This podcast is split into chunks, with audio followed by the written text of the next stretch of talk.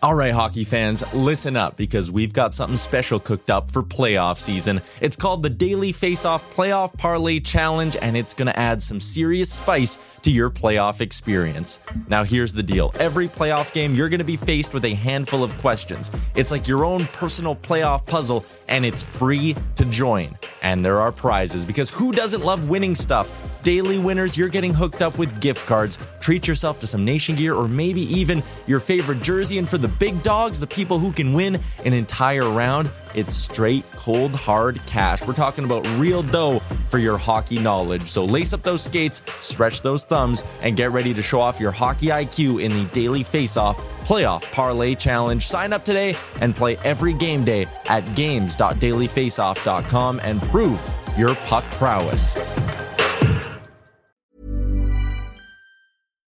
Here's a cool fact a crocodile can't stick out its tongue.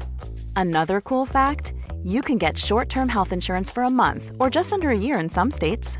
United Healthcare short term insurance plans are designed for people who are between jobs, coming off their parents' plan, or turning a side hustle into a full time gig.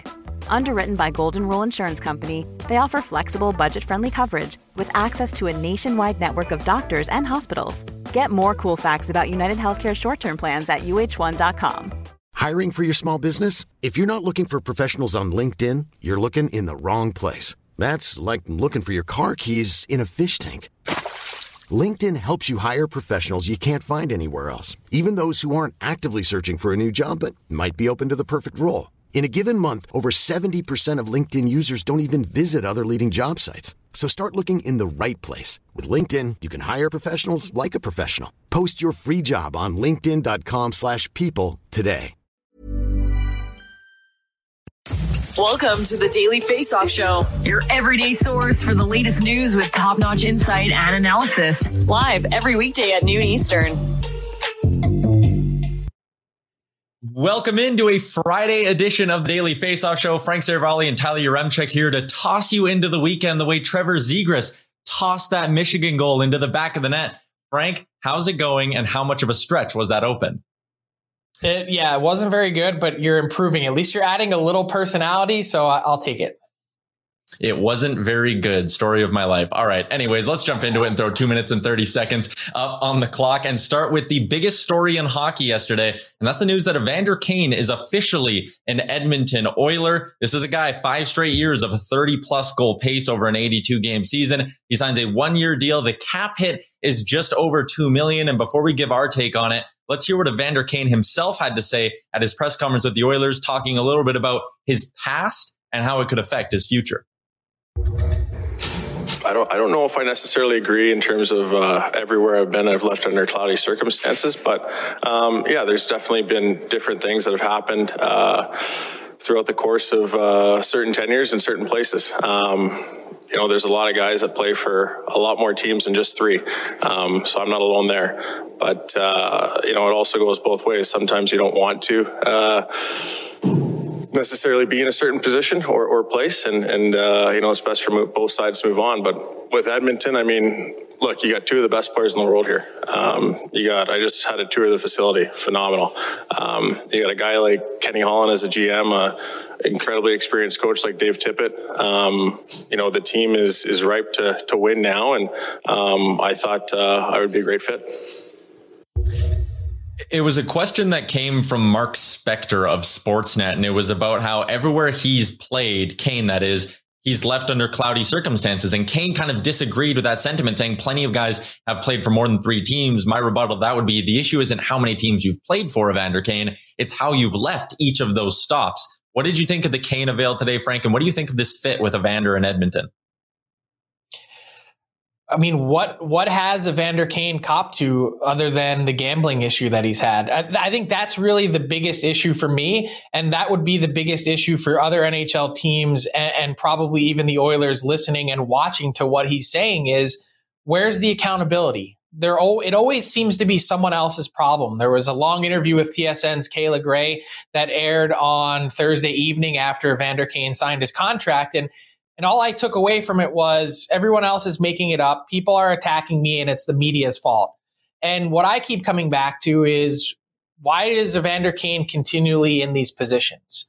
Why is it that people are saying these things behind his back? Why is it that these allegations are made?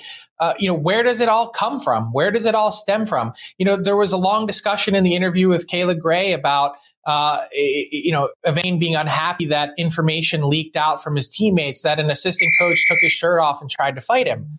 Well, what did you say or do to the assistant coach that caused him to want to try and fight you?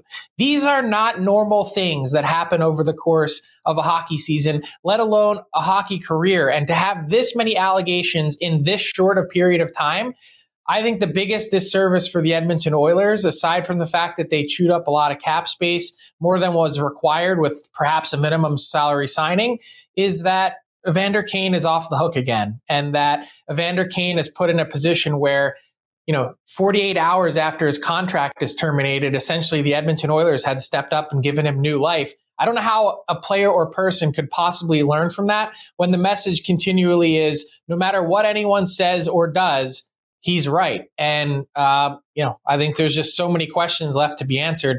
You know, the shocking thing is is not that he's back playing in the NHL because he is a talented player. The shocking thing is, you know, how will he get through this season with the Oilers and and what will the outcome be when it's all said and done?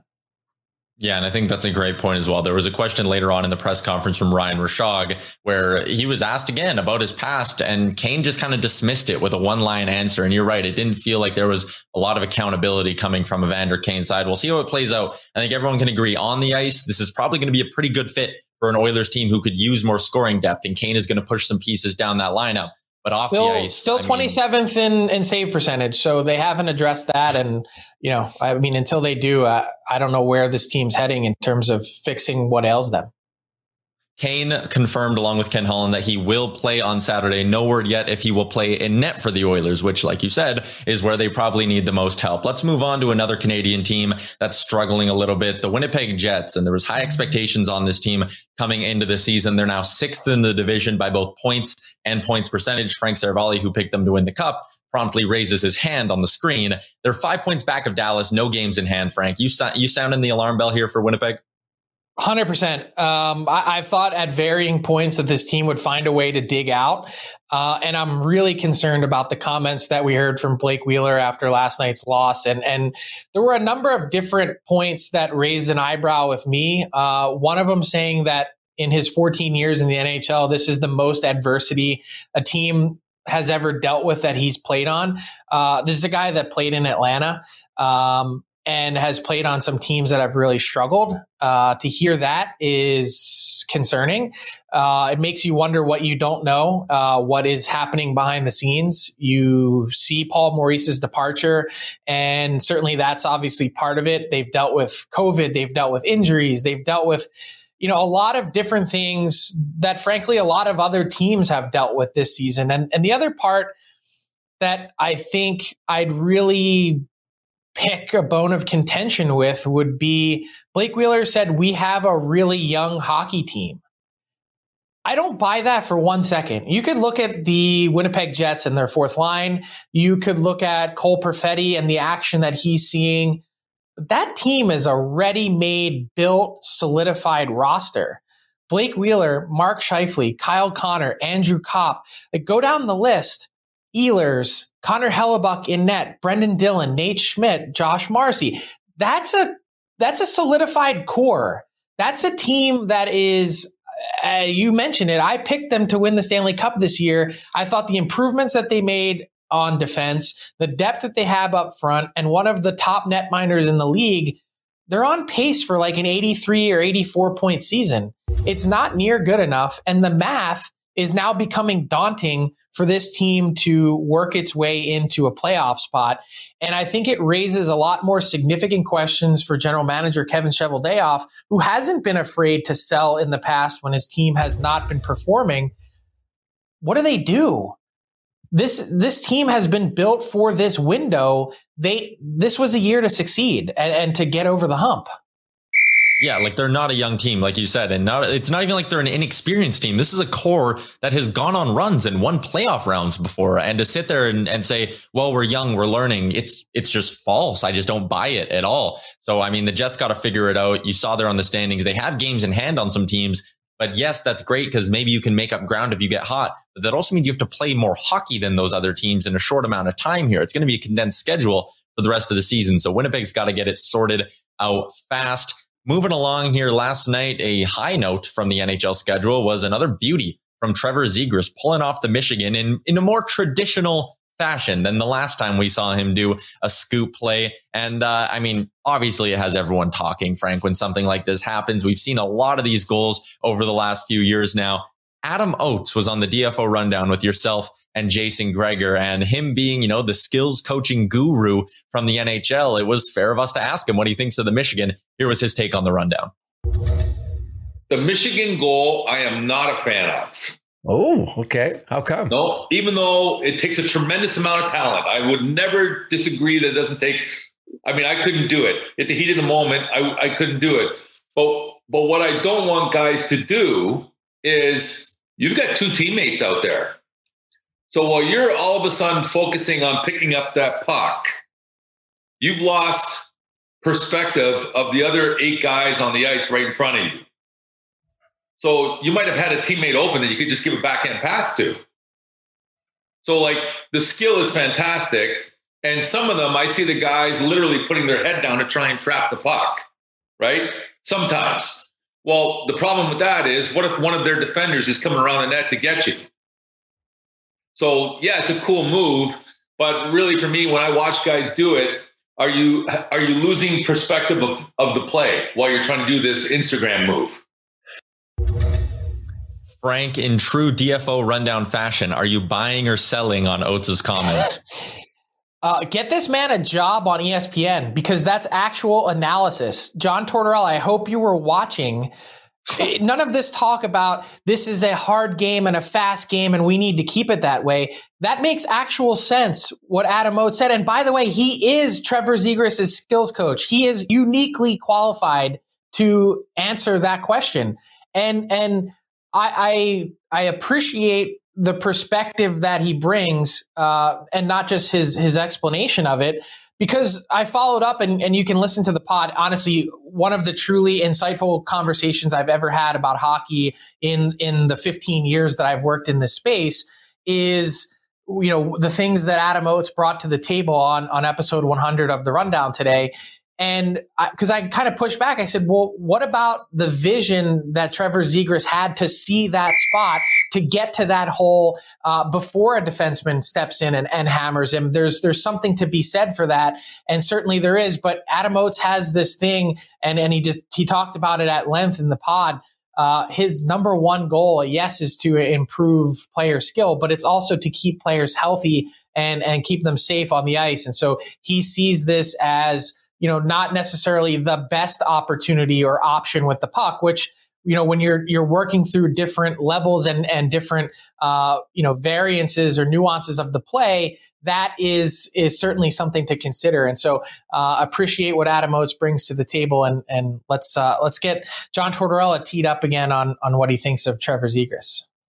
Seravalli feeling spicy today. Uh, let's by the way, to- by the way, I, I, need I do need to say, uh, John Tortorella did throw uh, in some of his analysis yesterday. He blamed it also on the Canadian media and said the Canadian media can kiss my ass. I guess that was a veiled shot at me for some of the um, points that I had made on Twitter and raised over uh, the last number of weeks since he initially said that about Trevor Zegras. But I'm American, so I don't know. Maybe he wasn't talking about me. Yeah, yeah. Uh, Frank from Philadelphia. For those who who aren't aware, um, let's move on to a big night in New York, where at MSG, Henrik Lundqvist will see his number thirty raised up to the rafters. And something that I thought was actually pretty cool that I came across online was uh, Lundqvist was on the Jimmy Fallon show, and he had a chance to talk about what this means to him. Your name is forever. I mean, yeah, I know. one of eleven Rangers to be have their uh, in the history of the Rangers to have your jersey retired. And that's the thing with the Rangers. They original 16. They always t- uh, taken a lot of pride in their history, and you feel that as a player. You know, you you come in as a, a, young kid from Sweden, 23 years old, and I see all these retired guys come by, and they treat them so nicely, and it means something to them the history and, and now to be part of that myself it's it's kind of a surreal feeling but i remember the, the second photo there i walked up and check it out where my family's going to sit my friends going to sit and right there was all the banners, and that that was a very special moment for me last week a special moment for Henrik. And boy, what a special player he was. 15 seasons with the New York Rangers, 10 straight years to start his career where he had a goals against average below two and a half and a save percentage above 910. Frank, I, I mean, an incredible goalie, but also a player. And he had that charisma where he just felt like the perfect fit in that market as well. The 100%. I mean, he was a game changer in, in every sense of the word. And it, it, not just with his on ice style, which actually changed the way goaltenders played, uh, equipment wise, uh, uh, style in net, um, also style off the ice. Like, I mean, first off, 100% man crush. Like, what a stud Henrik oh Lundqvist oh is. Are you kidding? Um, man rocket. But, um, I also think you know the best Henrik Lundqvist story is is his perseverance. Um, I'd love to get Bob Gainey to tell the story at one point, but the Dallas Stars in 2000 drafted his brother in the third round, his twin brother Joel, who's a forward. And you know they're in this you know empty building, and as the draft is going on and on, you know, Bob Gainey says to his scouts, like, you know, this guy has his twin over here. Like, he looks so sad in the stands. Like, no one's picked him at this point. You know, teams, eh, you know, back then especially didn't really pay as much attention to their late round draft picks. It was just like pick a guy you semi kind of like, take a flyer on him. The draft had more rounds then. And he kept saying to the stars, like, you know, his scouts, should we, should, just to be nice, it'd be a nice little story. We get both twins, like maybe we should do it. Joel, of course, plays parts of three seasons in the NHL, has a magnificent career in Europe. Henrik Lundqvist comes over, seventh round pick. 21 goalies were picked before him and now has his rafter, his jersey number hanging in the rafters of the world's most famous roof and famous arena. Uh, just an incredible story, and uh, I think a true pioneer in terms of how he played the position, his competitiveness. Um, you know, the only thing really missing is that Stanley Cup, and, and he tried so many years in a row to will the Rangers there, just falling a little bit short. Yeah, it was an incredible career. Going to be an incredible night at Madison Square Garden. His number 30 will live forever up in the famous rafters at MSG. Let's circle back to what we started the show with Evander Kane. We're going to get some more analysis from one of our newest teammates here at Daily Faceoff, Chris Gear, the former Vancouver Canucks AGM.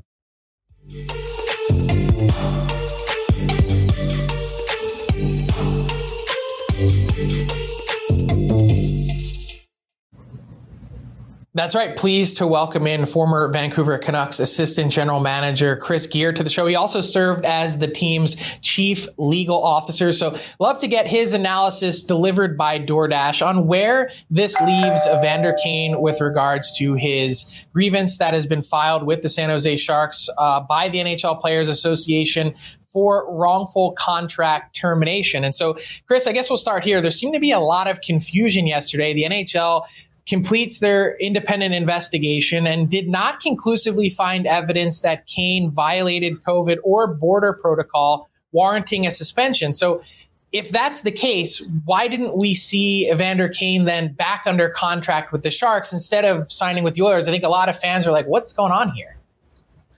Right. I think the thing that people need to remember is that there are two independent processes going on simultaneously, or there were. So the NHL investigation was, again, separate and apart from the grievance that is currently ongoing between uh, the NHLPA on Kane's behalf against the San Jose Sharks. So the NHL concluded its investigation uh, with the independent third party law firm that they retained out of New York. Uh, what they their statement said that they had insufficient evidence uh, to determine that Kane had knowingly misrepresented the circumstances around his international travel. So, not a definitive statement by any stretch, but uh, the NHL saying that there was not enough there for them to proceed with a suspension of Kane. Now, that doesn't completely resolve the matter because the grievance which relates to the termination of the contract with three and a half years and over 22 million remaining, is still outstanding. And the two processes really don't intersect. So the arbitrator won't be bound by the findings of the NHL's independent investigator, and, and that, that process will unfold on its own. Chris, if we could maybe just get a little bit deeper into that. I mean, a lot of fans are sitting there and going, okay, if you could terminate the contract, but you couldn't suspend him, like for, for someone like me, I just sit there, I go, how, how can that be connected? So does this lack of findings, will it potentially help Kane's camp in, in this grievance case?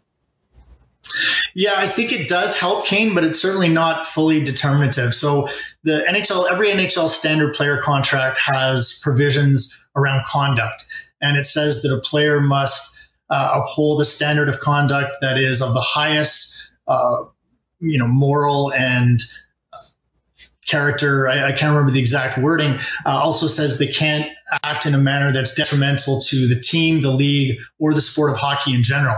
So it's a, it's a threshold that's up for interpretation.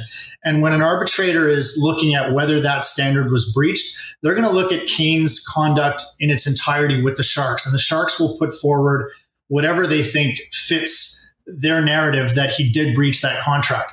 So that will include the conduct that uh, he was already suspended for earlier this season, which was the uh, doctoring of his vaccine passport.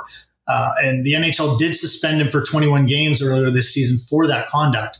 So the arbitrator could look at that in and of itself and find that that is sufficient for a termination. Or the arbitrator can look at that along with anything else the Sharks put forward as evidence, which may very well include this international travel violation, even though the NHL investigators have found that there wasn't enough grounds for a suspension. They may look at that, add that to the totality of what the Sharks are putting forward and say, you know what? Kane hasn't met the threshold of conduct that's expected of a standard player's contract.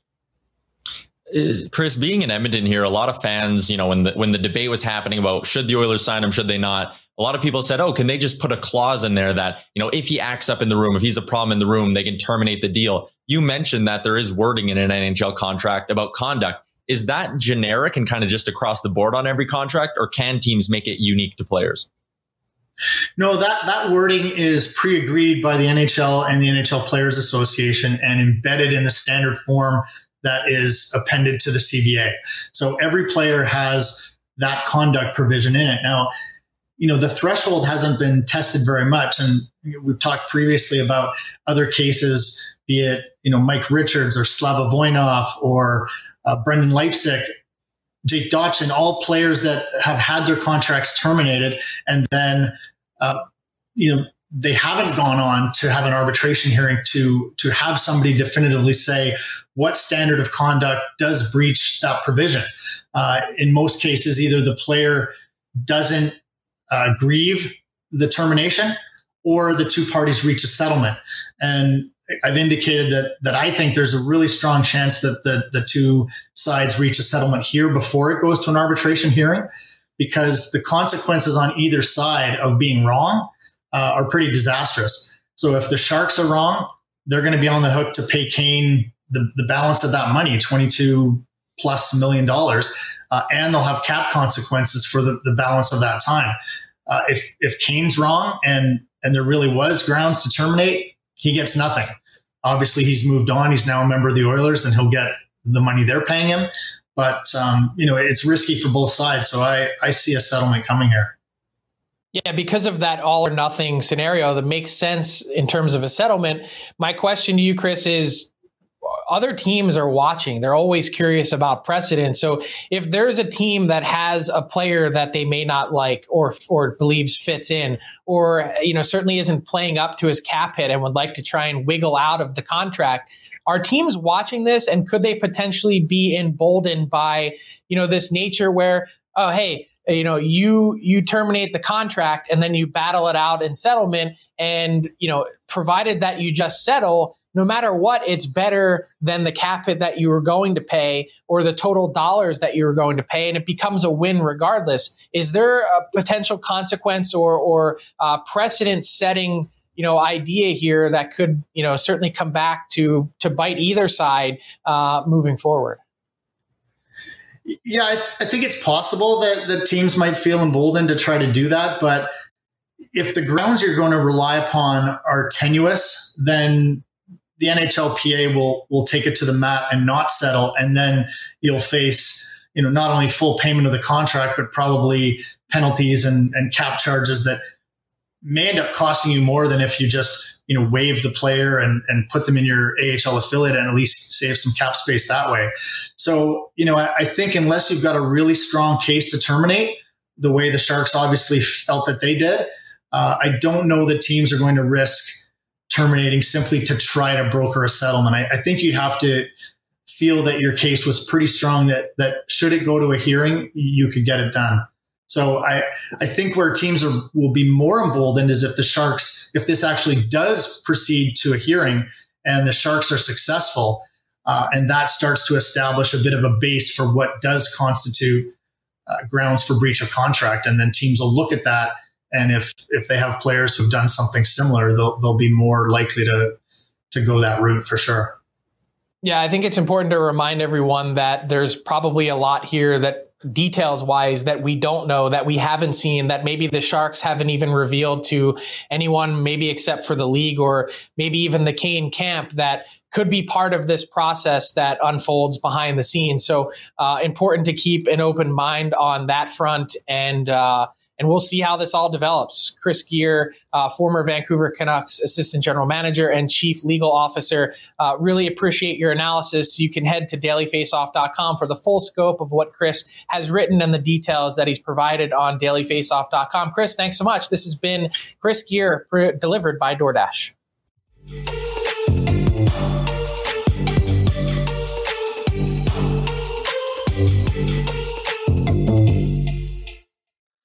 All right, moving along on the Daily Faceoff Show to our inbox question, hashtag AskDFO. And this one comes into us from a St. Louis Blues fan, Frank. So we can flash it up here from Chris at Beer League Selke. Hell of a handle as well. And I want to stick with the first part of this question where he goes, should the Blues use Ville Husso in a trade to acquire assets to upgrade the D or with the compact schedule and recent performances of both goalies, should they hold on to him knowing they'll need him for the regular season and maybe playoffs? What should the Blues do with Ville Husso, Frank?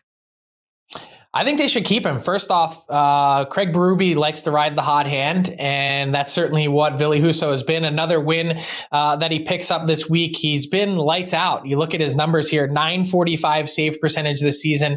Such a bargain contract. I could see why teams would be interested in, and potentially why the St. Louis Blues would be tempted but I, I, think when you get to this point in the season, COVID, injuries, everything else that's unfolded, teams have needed two netminders more than ever. And I know Mike McKenna, our goaltending guru, has made the point that Charlie Lindgren, also in the blue system, he's like the one third goalie that really, uh, you know, is potentially open for an NHL look as as to move up the depth chart as a number two guy. It just feels a little bit premature. Uh, these runs come and go throughout the course of a season. Yes, Jordan Binnington went on one previously. They're clearly confident in Binnington in the first year of his six year deal. Uh, but you know, I think you need two goalies at a minimum in this league, and, and two goalies that you can really feel comfortable with. And for a team that has legitimate Stanley Cup aspirations like the Blues, I don't know that you want to put yourself in a position where you're vulnerable. I think it all depends on what they'll get. And I think the big key here is that he's a UFA at the end of the year, not an RFA. And at 26 years old, if Husso's sitting there going, Hey guys, I want to play somewhere next year. I want a chance to be a number one. And he go, and he, if the Blues think he's going to walk, and maybe a team like the Oilers or like someone else who needs a goalie sits there and throws you a second round pick. Maybe if you're St. Louis, you can go, you know what? That second round pick, flip it for something we actually need right now. And let's take a fifth rounder, go get someone like Anton Forsberg or another cheaper vet on the market. I actually think they, they would be wise to at least explore the possibility of what a guy like Husso could get on the market simply Never because heard. he is a UFA. Yeah. Um, let's keep moving along to our daily best bet segment. We are going to totally ignore the fact that I was wrong again last night. I warned At this you. point, I know, I know. I could the Blue Jackets. You, you never bet against. You never bet against a team that just got curb stomped uh, the night before when they play again. There, there's motivation there. Uh, they you rarely yeah. see a team roll over twice in a row an instance where the hockey sense definitely was correct and the numbers maybe not so much. Uh, but let's jump into what I got today. Three plays on a Friday in the NHL, starting with that top matchup between the Colorado Avalanche and the Chicago Blackhawks, where the Avs are paying out plus 125 on the puck line. It's actually been pretty rare as of late that we get the Avs at plus money on the puck line, considering they've won eight in a row. They also beat Chicago earlier this week. And, you know, no Nathan MacKinnon is a little bit worrisome, but they won games without Nate earlier in the year. So I am going to roll with Colorado on the puck line. Simply put, Chicago has one win in their last five. Colorado's red hot. I think they can keep rolling in this hockey game. Up next, I'm sticking with a puck line pick and I'm taking the Bruins to beat the Coyotes. At first, I kind of thought, ah, you know, the Coyotes have been surprising some teams as of late. Maybe I stay away from this matchup, but I have determined it is a good day to make some money off the Arizona Coyotes because they're expected to be going with Scott Wedgewood between the pipes and they've won just one of his last five starts, and he's allowed 22 goals in his last five starts as well. The Bruins are 10 3 and 1 in January. They're rolling with an average goal differential of 1.86 this month. I like Boston to win this game by two or more. And to wrap things up with my player prop, I'm going with a Bryan Rust assist. I bet on this one about a week ago. To get a point, he's minus 250. There's no value there. To get an assist, he's minus 110. And that's where I like it. He's hit this in four of his last five. He has seven assists in that span. He's hit it in seven of his last 10 as well. He's checked, a, he checks a lot of the boxes that I look for in a player prop, and they're going up against a Red Wings team that's allowed 19 goals against in their last four games. Pittsburgh lost last night to Seattle. I think they'll be motivated, and I think Rust can pick up an assist in their matchup against the Wings tonight. So there you go, Frank. Avs money line, Bruins money line, Rust Apple. Those are my three plays. And uh, now you got a little garbage time to wrap things up. Yeah, love to see it. Um, we'll see if you can get back on track. Uh, for you know, one thing that's caught my eye, and I've really been curious about this story really since 2015 when news broke, and it was Darryl Sydor, uh, an assistant coach with the Minnesota Wild then, and he was arrested for a DWI with a point three zero blood alcohol level, four times the legal limit. It was 5:15 p.m. on a Thursday afternoon, and you know you wonder how something like that could spiral out of control. The dash cam footage uh, that was you know widely publicized in the media heartbreaking. His 12 year old son was in the car. He kept apologizing. Uh, they were lost on their way to the hockey tournament. He was swerving in and out of traffic. It was really tough to watch. And I've been curious about his story because this is one of the great, game's great players, two time All Star, two time Stanley Cup champion, a borderline Hall of Famer, first round pick someone that you think has everything going for him. And he did a really insightful and revealing podcast, just honest and raw with Corey Hirsch, former NHL netminder. It's called Blindsided. Find it because he talks about not just his struggle with alcohol, but also his struggle with uh, anorexia as well, an eating disorder that he suffered through for most of his career. He used to weigh himself five or six times a day. His nickname uh, growing up was Fat Kid Sid. Uh, you know, I think it's just another reminder for all of us. You think someone that's made millions of dollars and has achieved, you know, the pinnacle of, of career and sport, that they have everything going for them and everything's perfect. And I think another reminder for all of us as we head into the weekend, just be kind. You never know what someone's dealing with. So, uh, really appreciate Darryl Sydor stepping aside and revealing a bit about himself. If you haven't listened to it, Blindsided is the name of the podcast. Find it wherever you get yours. Fantastic stuff, Frank. And yeah, as we often do in the garbage time segment, sharing something that's not garbage at all and, and, a really important lesson to remember as we head into a weekend. And I hope it's a good one for you. I hope it's a good one for everyone watching along. Thanks for tuning in this week to the Daily Faceoff Show. If you missed a show, remember it is available on YouTube or wherever you get your podcasts from. Have a great weekend. We'll be back on Monday.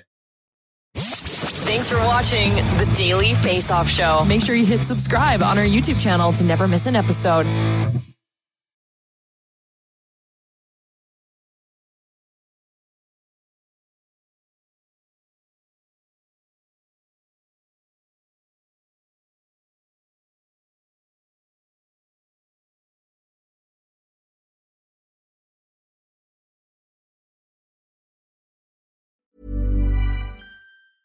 Planning for your next trip? Elevate your travel style with Quince. Quince has all the jet setting essentials you'll want for your next getaway, like European linen, premium luggage options, buttery soft Italian leather bags, and so much more. And is all priced at 50 to 80% less than similar brands. Plus, Quince only works with factories that use safe and ethical manufacturing practices.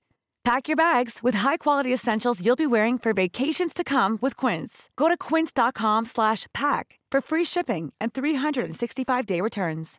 Imagine the softest sheets you've ever felt. Now imagine them getting even softer over time. That's what you'll feel with Bowl and Branch's organic cotton sheets. In a recent customer survey, 96% replied that Bowl and Branch sheets get softer with every wash. Start getting your best night's sleep in these sheets that get softer and softer for years to come. Try their sheets with a 30-night guarantee. Plus, get 15% off your first order at bowlandbranch.com. Code BUTTERY. Exclusions apply. See site for details.